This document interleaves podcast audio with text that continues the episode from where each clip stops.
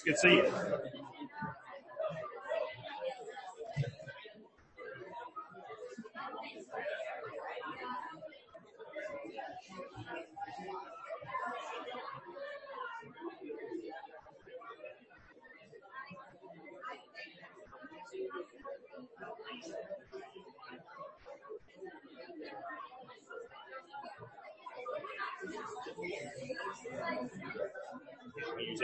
Cool. That's fine.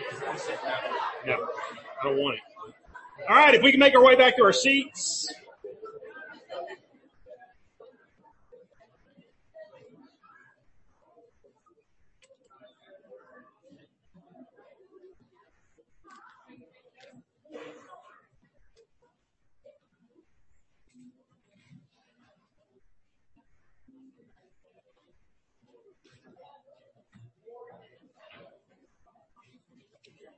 So if you got your Bible, you can turn to Luke chapter 16. We're going to have a guest speaker tonight. James Stultz is going to come and share with us from Luke chapter 16. I've done this to him a couple of times, but I literally gave him the hardest passage in the whole Gospel of Luke, not intentionally, okay?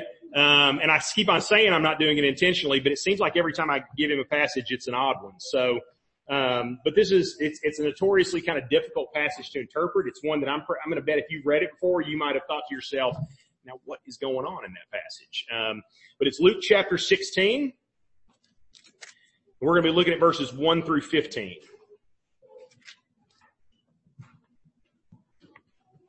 So he also said to the disciples, there was a rich man who had a manager, and charges were brought to him that his man was wasting his possessions. And he called him and said to him, what is this that I hear about you? Turn in the account of your management, for you can no longer be manager. And the manager said to himself, what shall I do, since my master is taking the management away from me? I am not strong enough to dig, and I am ashamed to beg. I have decided what to do, so that when I am removed from management, people may receive me into their houses. So summoning his master's debtors one by one, he said to the first, how much do you owe my master? And he said, 100 measures of oil. And he said to him, take your bill, sit down quickly and write 50. Then he said to another, how much do you owe? And he said, 100 measures of wheat. And he said to him, take your bill and write 80. The master commended the dishonest manager for his shrewdness. For the sons of this world are more shrewd in dealing with their own generation than the sons of light. And I tell you, make friends for yourselves by means of unrighteous wealth, so that when it fails, they may receive you into eternal dwellings. One who is faithful in very little is also faithful in much, and one who is dishonest in very little is also dishonest in much. If then you have not been faithful in the unrighteous wealth, who will entrust you with true riches? And if you have not been faithful in that which is another's, who will give you that which is your own? No servant can serve two masters, for either he will hate the one and love the other, or he will be devoted to one and despise the other. You cannot serve God and money. The Pharisees, who were lovers of money, heard all these things, and they ridiculed him. And he said to them, you are those who justify yourselves before men, but God knows your hearts. For what is exalted among men is an abomination in the sight of God. Let's go to the Lord in prayer.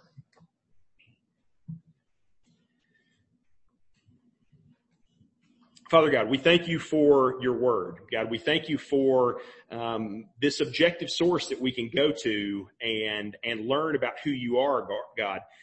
Learn about your character, about your will, about the plan that you have had for eternity, of how you would bring salvation to your people.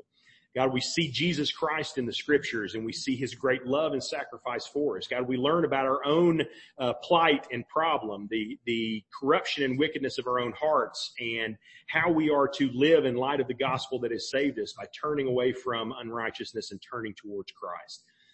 God, we have this incredible, your word that is an incredible source of hope and knowledge and revelation to us. And yet we recognize as we come to some passages that some passages are more difficult than others. God, we ask for wisdom and for you to shine the light of the Holy Spirit, particularly on this text. Shine it on our hearts. Let us understand it rightly and see what you would have us to understand from it. Father, we pray that as we try to each week, God, that you would bring revival to our community. God, that as the gospel is preached across pulpits in East Tennessee today, God, that as groups meet tonight in Bible studies and second times of worship for the day, God, as families sit around meals, as friends go to their places of work tomorrow and share at desks and water coolers what they have heard the day before from the Word of God, we ask that you would use all these things and many more opportunities, God, to take the message of the gospel to our community, that you would stir hearts with it, that people would be convicted of their own sin and lostness, that they would recognize their great need for Jesus Christ, that they would turn from sin and to Jesus Christ for salvation. God, we pray that for everyone in this room. We pray that for everyone in our community. And God, we pray that your gospel would go throughout the world, changing lives and hearts and bringing people into your eternal kingdom. God, we thank you. We praise you. We ask these things in Jesus' name. Amen. James, come on and share with us.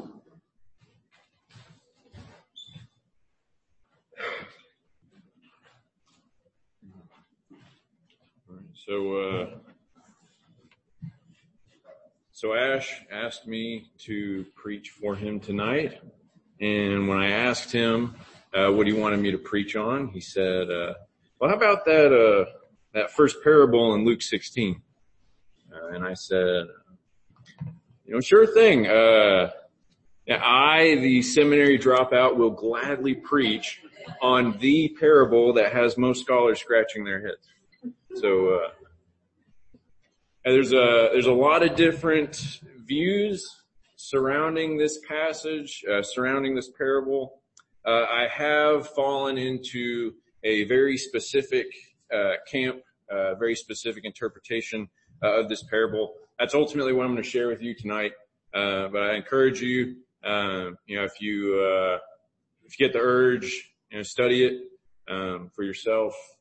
You'll find, as I have, the first thing you'll read when you open up a commentary on is, wow, this sure is a tricky one. That seems to be the consensus with, many scholars, on this one. So please bear with me on this one. As you have in the others. So what I believe is very important principle of studying the scriptures, especially when you come to something that is very, very confusing. Oftentimes what you got to do is you got to try to remember what has come before, and understand that the Holy Spirit is incredibly wise. Don't fall into the mistake of thinking that the Bible must be in error because you don't understand it. It's you.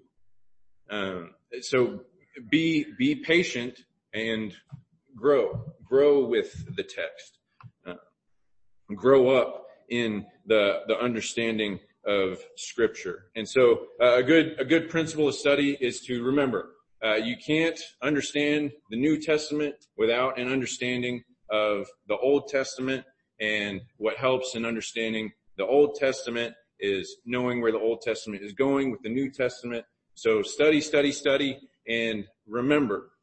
That's the best way to come to understanding of a difficult passage. And that's kind of the main principle used in the interpretation that I embrace of this parable is just remember what Luke has already said, and that's very helpful, a very helpful key in understanding. So what you have in this text, Jesus presents a parable. Well, all right, I'm going to back up. All right. So Luke 15:1 through 17:10, I believe, is all one scene. It's all set in one location where Jesus is with his disciples and what the Bible describes as tax collectors and sinners have come upon the scene, attracted to Jesus and his teaching. And the Pharisees have also stumbled upon this scene of Jesus with his disciples and Jesus allowing the tax collectors and sinners to join him, and the Pharisees come upon the scene as well. And so then Jesus goes into a string of parables, and this is one of those parables in that scene of teaching. So it says that Jesus said to his disciples, and he describes for them this parable that goes. It goes like this: there is a very rich man who has this manager who he has discovered has been squandering his wealth, and so the rich man decides to fire this manager. He says, "You're done. You're out of here. Go get me your books, and I don't want to see you again." The manager thinks very quickly, and he figures what's going to be in his best interest is to get the debtors to change the amount that they owe in the master's books, and then he's going to go give those books to his master, say, see you later, and then hope that the debtors that he has benefited, at least one of them will gladly take him in and see his, see that he has skills in management and he has taken their interests. He has benefited them. And so, they will take him in. And when the master discovers what's going to be his old master, when he discovers what this manager has done, he commends him, for his shrewdness. So then what you see then is Jesus giving a warning, teaching what he is describing these parables, teaching it to his disciples, and then the Pharisees step in and complain about it. So that's kind of what you see going on in this text. And now I'm going to go into some of the details for you. So again, keep in mind Luke 15:1 through 2. It says, "Now the tax collectors and sinners were all drawing near to him, and the Pharisees and the scribes grumbled, saying, 'This man receives sinners and eats with them.'" People who the Pharisees despise. And Jesus invites them in. So the Pharisees are thinking, obviously, this guy is deceptive and he is not holy. The Pharisees, remember, they are zealous to ultimately retake Israel, for Israel to stand alone. It's currently under Roman rule, and the Pharisees believe that the way to do this is for the people to be obedient to what the Pharisees believe obedience looks like.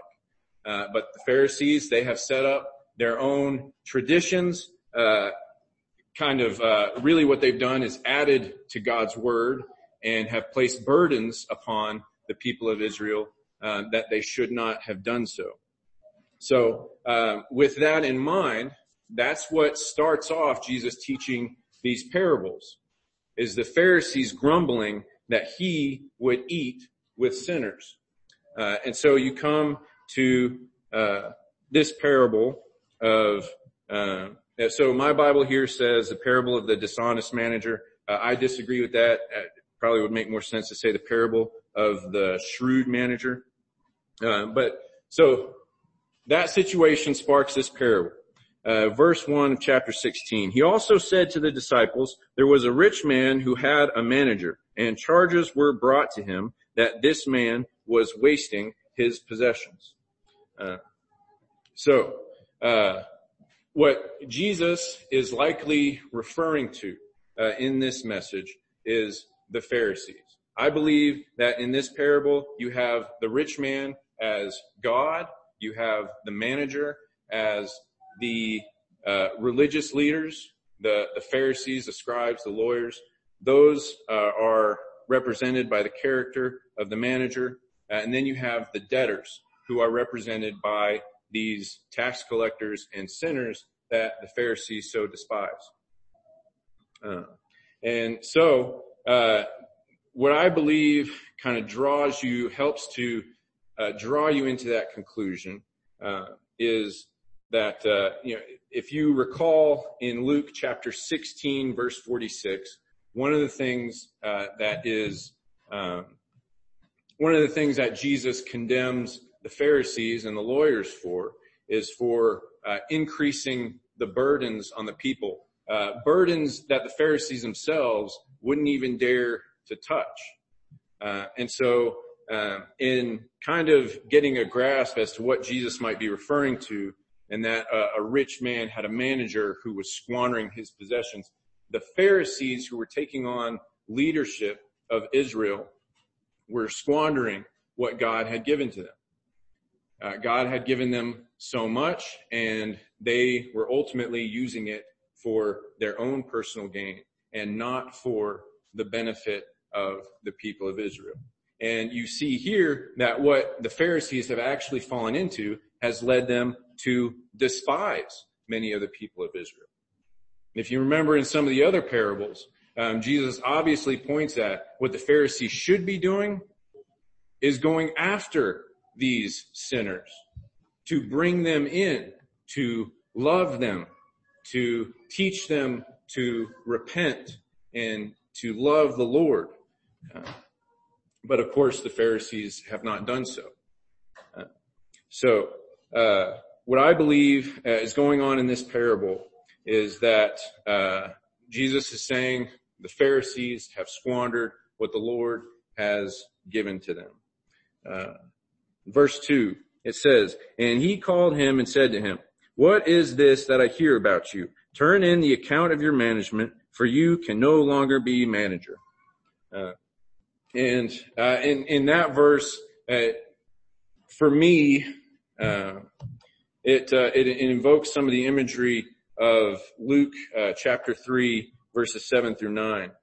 And this is John the Baptist.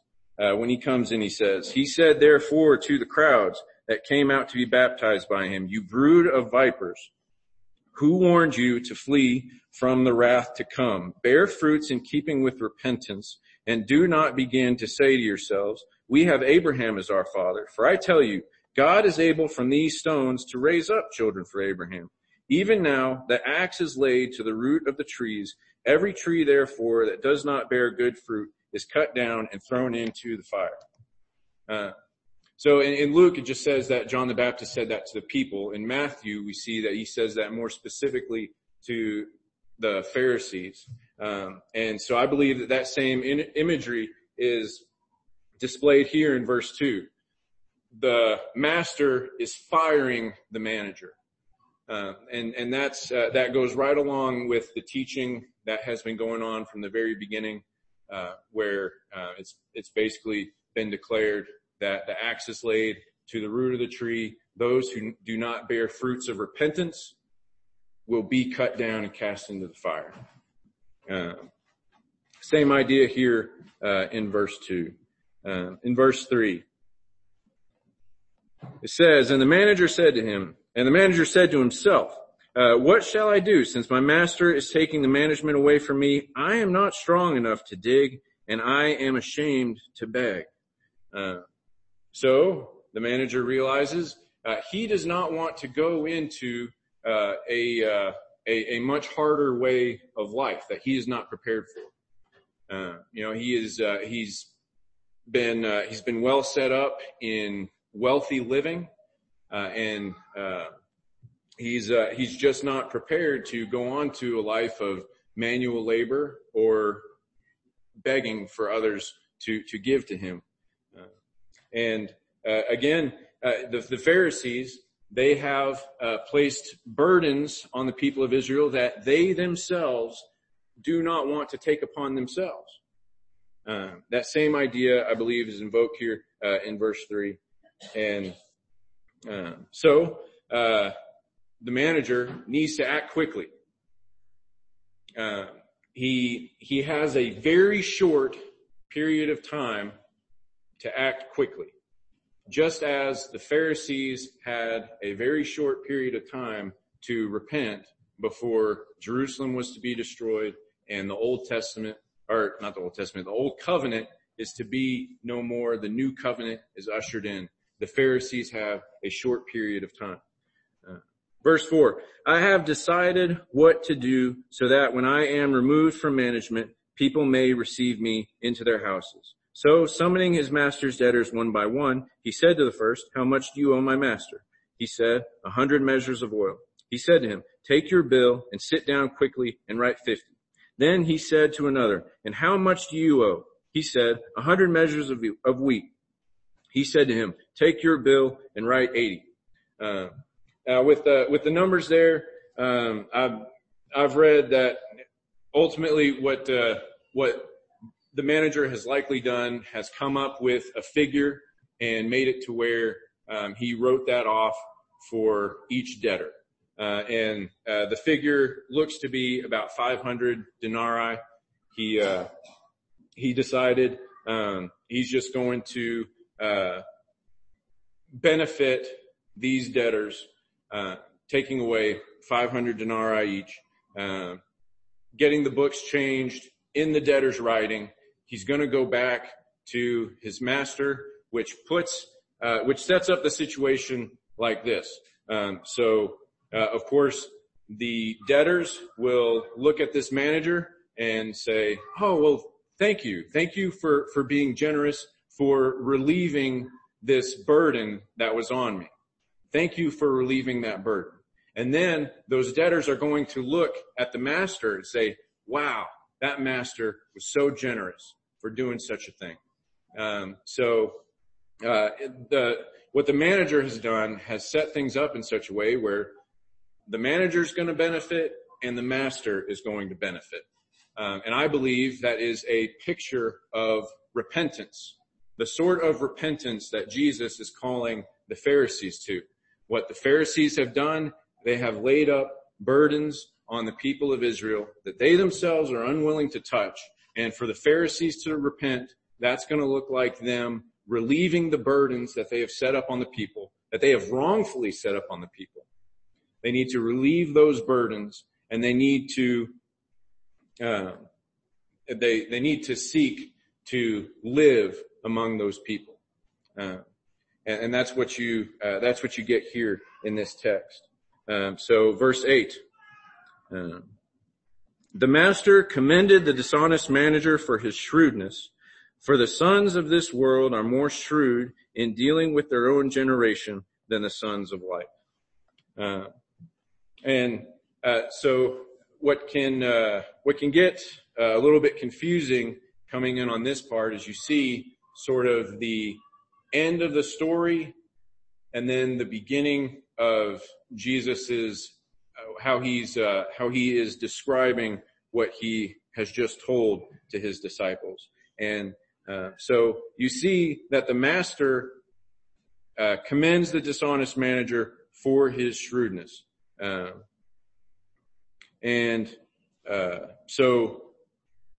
the manager was quick on his feet.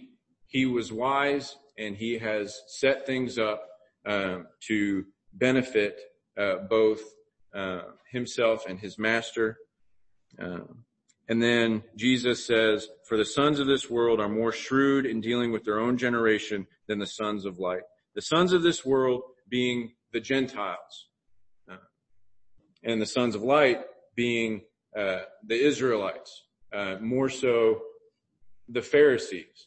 So Jesus is directly insulting the Pharisees and saying that in this account that Jesus has described of a Gentile situation, Jesus is saying the Gentiles are much better at understanding what is going on in their situation than the Pharisees are.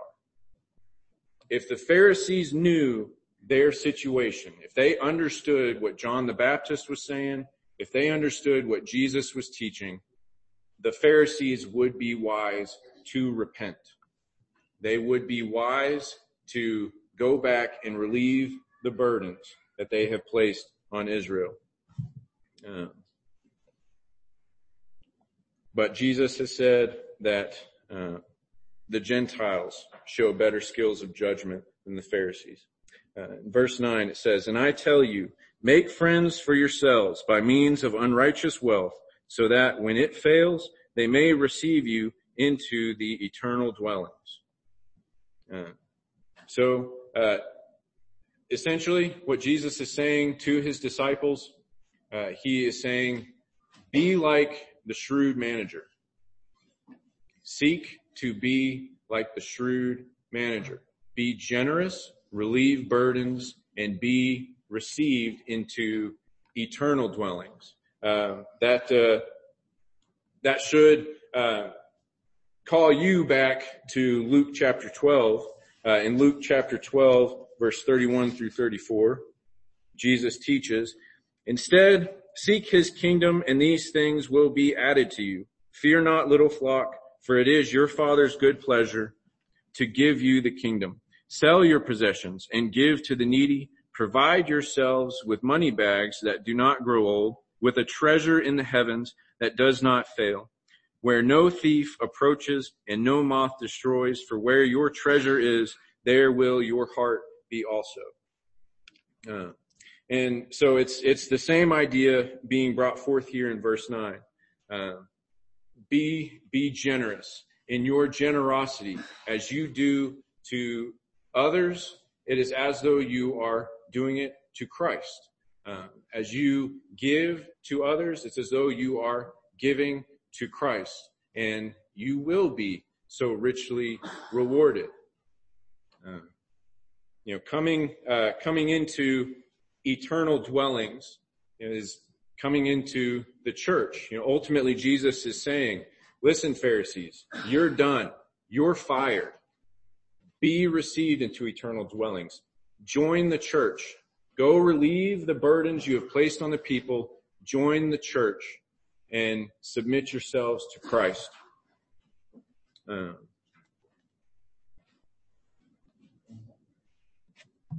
And in doing so, that is how they will be received into eternal dwellings. They will be received into eternal glory with Christ, but they must repent. In verse 10 it says, "One who is faithful in a very little is also faithful in much, and one who is dishonest in a very little is also dishonest in much. If then you have not been faithful in the unrighteous wealth, who will entrust to you the true riches? And if you have not been faithful in that which is another's, who will give you that which is your own?" So everything that we have been given in this life has been given to us by our Lord. Do not squander it, as the Pharisees have done. That is the message that Jesus is presenting to his disciples, because they will go on to be the leaders in the new covenant. They will be the ones igniting the church, starting the church, presenting new scripture and growth in the church. They will be the new leaders. Jesus is ultimately telling them, do not make the mistake of the Pharisees. And then in verse 13 it says, "No servant can serve two masters, for either he will hate the one and love the other, or he will be devoted to the one and despise the other. You cannot serve God and money." So this presents what I think is the answer to what is being described by this term of unrighteous wealth. In verse 9 it says, "Make friends for yourselves by means of unrighteous wealth." What's being described there is unrighteous wealth should be looked at as a personification of money. Money set up as a false god. The error of the Pharisees is that they were not serving their true master. They were serving another master, a false master, money. And it says here in verse 14, the Pharisees who were lovers of money, this is the great error of the Pharisees. And so this unrighteous wealth is the false god of money. Use it. Use it to make friends. Use it to benefit other people. And when it fails, because money always fails, it's a false god. When it fails, you will be received into eternal dwellings. So be generous with this false god. And then it says, the one who is faithful in very little is also faithful in much. The one who is dishonest in very little is dishonest in much. If you have not been faithful in the unrighteous wealth, who will entrust you to the true riches? For the Pharisees, old covenant, they have been unfaithful. They're not going to receive anything in the new covenant unless they repent. And then just the same thing for us. If we are unfaithful with the gifts that God has given to us, then how can we be entrusted with the eternal riches that the Lord has to offer? So the warning here to these disciples who will one day be the apostles of the church is do not fall into serving the false god of money. No servant can serve two masters, for either he will hate the one and love the other, or he will be devoted to the one and despise the other. You cannot serve God and money. The Pharisees certainly looked like they were serving God. They were known as the holy religious men in the community. But Jesus knew their hearts. He knew who their true master was, and it was a false god that has failed them. And so verse 14, the Pharisees who were lovers of money heard all these things and they ridiculed him. I think likely the Pharisees ridiculed him because, Jesus taught this parable and ultimately used it to say that Gentiles had better skills of judgment than the Israelites. And so again, the Pharisees, rather than hearing this story and better understanding their situation and how they need to repent, the Pharisees took that and doubled down in their stance. Being lovers of money, they didn't want to hear from the true master. So they ridiculed him and thought, hey, we are the right ones. We are the holy ones. And this guy is saying that Gentiles have better judgment skills than we do? That's likely the ridicule that was brought forth by the Pharisees. And Jesus said to them, you are those who justify yourselves before men, but God knows your hearts. For what is exalted among men is an abomination in the sight of God. An abomination is something that God spits out. He will have nothing to do with it. And these Pharisees, with their love of the false god of money, have set themselves up to be spat out. What they need to do is repent and follow Christ.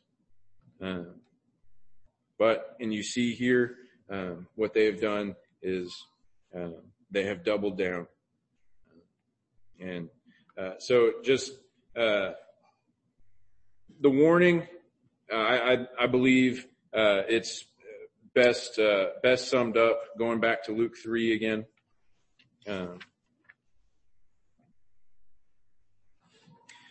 In Luke 3, this time starting in verse 10, it says, So I'll go back to verse 9. It says, even now the axe is laid to the root of the trees. Every tree, therefore, that does not bear good fruit is cut down and thrown into the fire.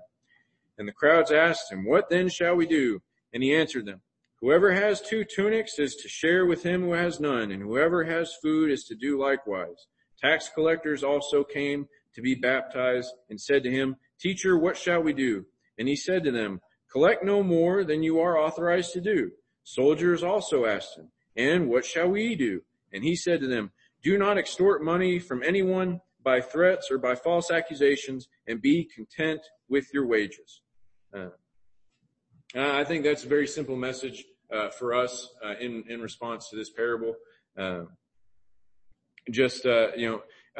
Use what the Lord has given you. Do not squander it. Your best bet is to be generous with it.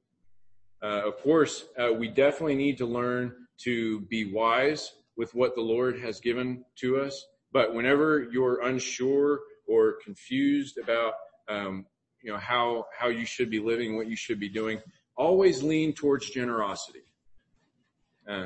That's probably my best recommendation to you. Always lean towards generosity. Bow your heads and pray with me.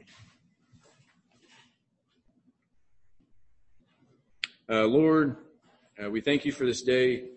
We thank you even for this confusing passage. Lord, I ask that even if I was wrong in anything that I had said, Lord, that you would still do a great work in stirring hearts towards a greater love of you, greater trust in your word. Lord, I ask that you would continue to instill in our hearts generosity, love for neighbor, and service in bringing others to you, Lord.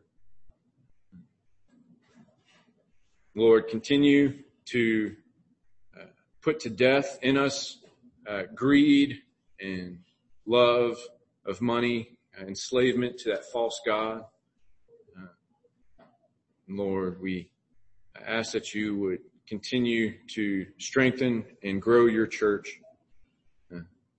Lord, continue to use us for such a service. Lord, we love you and we praise you. It's in Jesus' name I pray. Amen.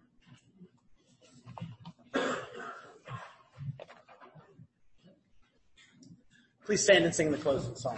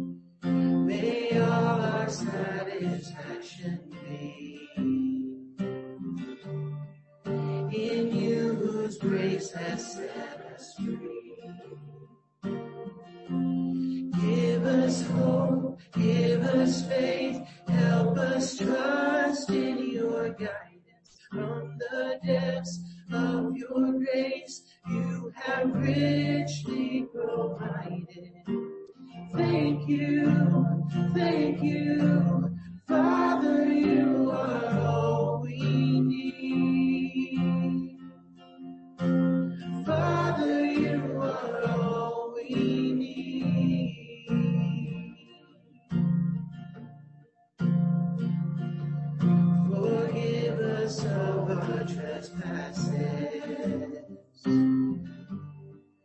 as we forgive when sin against. Though evil seeks to hide your face, we fix our eyes on you by faith. Give us hope, give us faith, help us trust in your guidance from the depths of your grace you have richly provided. Thank you, Father, you are all we need. Father, you are all we need. We lift you high above all names. Your kingdom will forever reign. To you the glory and the power forevermore.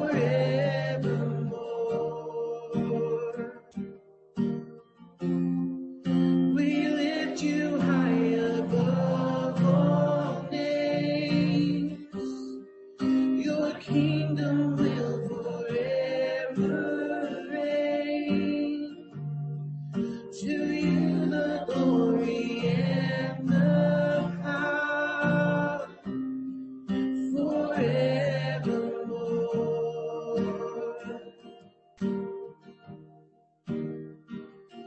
Give us hope, give us faith, help us trust in your guidance from the depths of your grace you have richly provided. Thank you, Father, you are all we need. Father, you are all we need.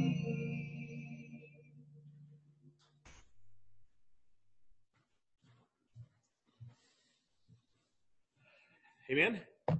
Thank you, James. A couple things that came to mind as you were talking.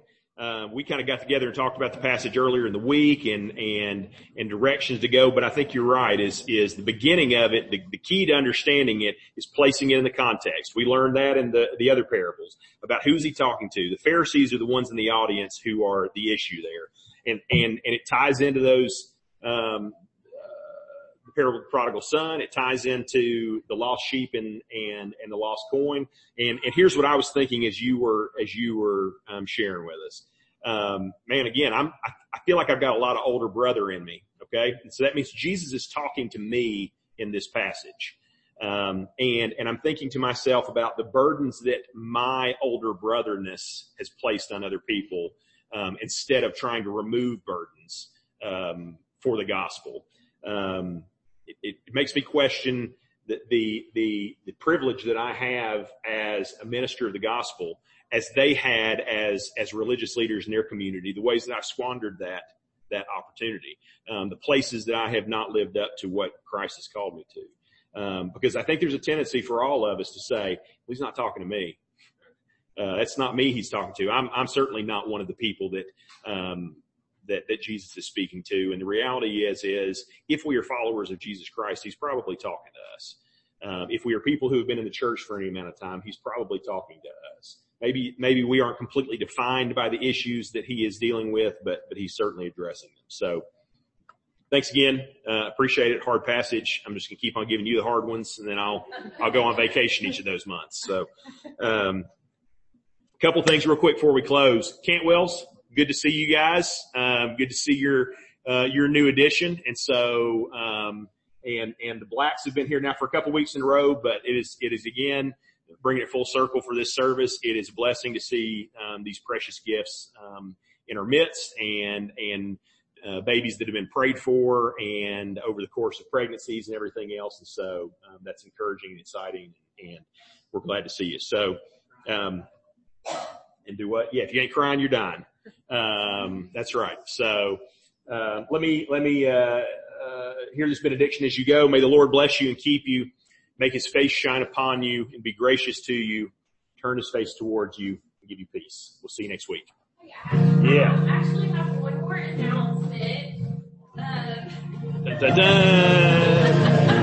Yes, thank you. Hey, so for those of you that don't know, October is Pastor Appreciation Month.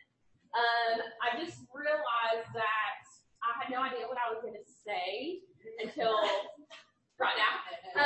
But I have personally known Ash and the Bramlets for over 10 years now. So I could probably stand up here and give a very lengthy speech. But Ash, on behalf of the church, we have this gift as a small token of appreciation for you. I just want to thank you so much for your leadership and the way that you lead this church and our congregation. So here you go. You can open that when you get home. Okay. Or whatever. Okay. I'll open when I get home. Now you got me nervous. Okay. It's not a lot. It's okay. Cool. You're good.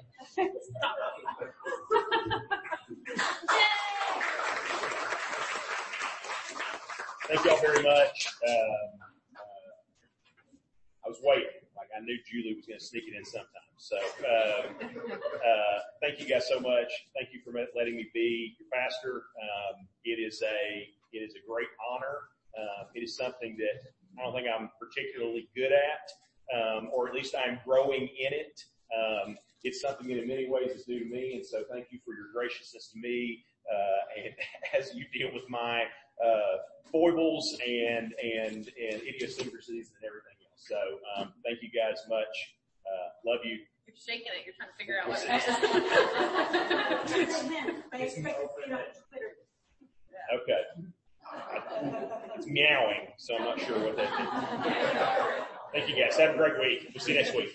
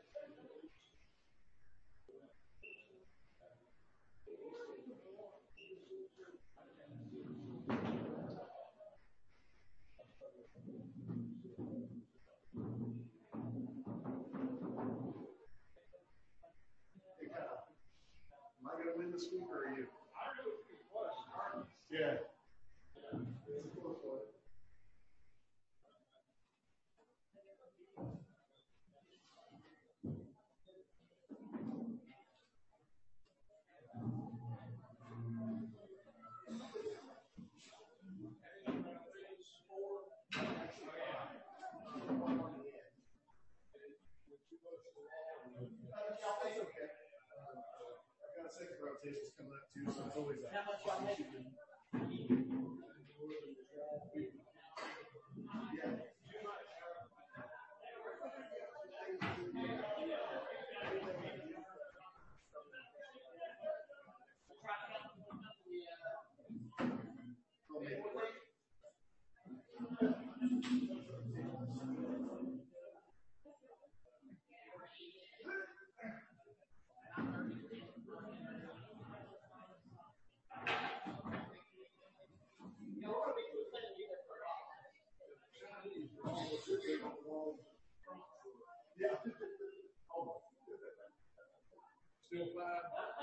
Yeah, same thing with intervals. I mean, the Romans are there. Patriot. Yeah. Oh. I bet the Hadrian's Wall.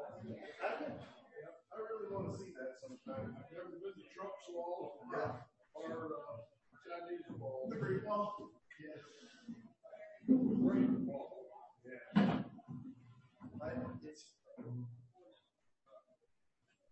There's one thing I learned in the Great Wall. They all have one thing in common, and that's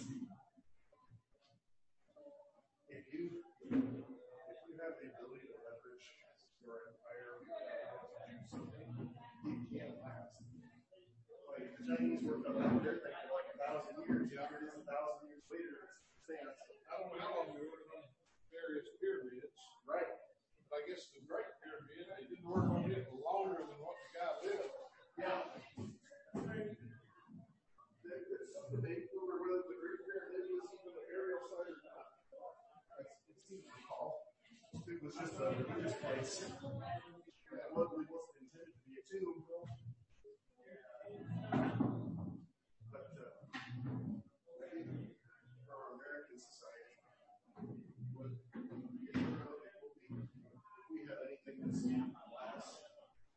It'll probably be our push into space. Like that's our legacy as an empire over a society. I don't know. Maybe. But that's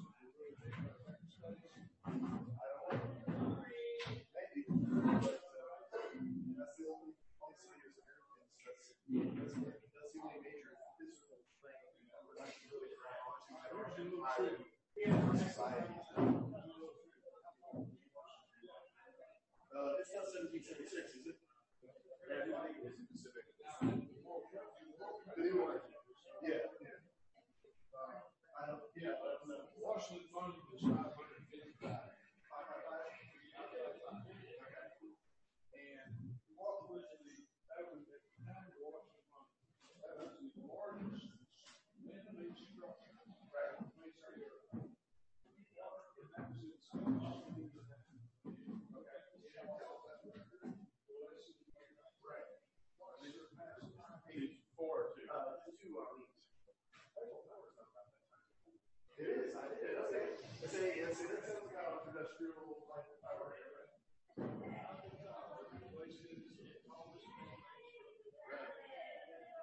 was in not a word. So either they're negotiating and it wasn't a slam dunk, or they're just waiting and they don't have an outfit that will be able to make the announcement. I was told though as soon as a yes was responded to, that it was going to go on last. So the fact that I haven't heard anything in a week, although again I might be able to out. So I might not get that last. I would think county would totally say. I was thinking about it, but yeah, a little bit. I wonder if there's more to it because his wife she's a teacher, and holds 2 music directorships at places out in Massachusetts. And they're looking at a significant pay cut for the university. If she's making all that, and she loses all that money, they're looking at probably making 40% of what they're making out there. Because if she can't find food out here, she still, nobody takes it for granted. So I only wonder if there is something like that in the where it's like, well, you know, it's fine for more degenerates in this area, but it's not if you're used to making 200 or more. Not there. project that he did. So I swear. Yeah, I'm starting with whatever our lowest is.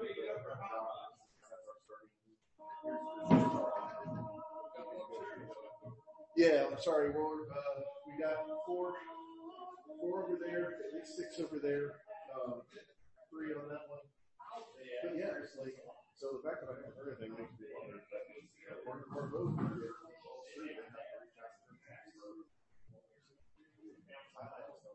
Like I said, I would have been sure I would have heard something. I bet you're right. Like, that's when I'm talking about winning the sword. Like, if you have a final interview, I go, okay, all this is a phone call. Like, where am I not coming from? Apparently. But I haven't. It's like that this is more than enough time. Usually it's like a 72-hour wait. Here's our offer, 72 hours. Unless you try to negotiate. These are my ones. The OG. I know some really good ones. Yeah. Yeah. There's different swings. Yeah. But he has some very strict limits.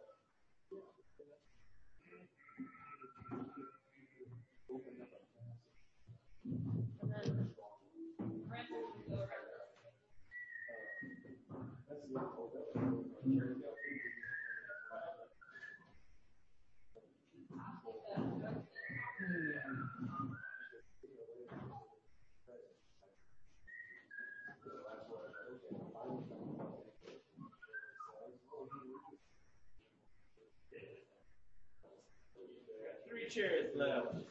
I'll take one over there.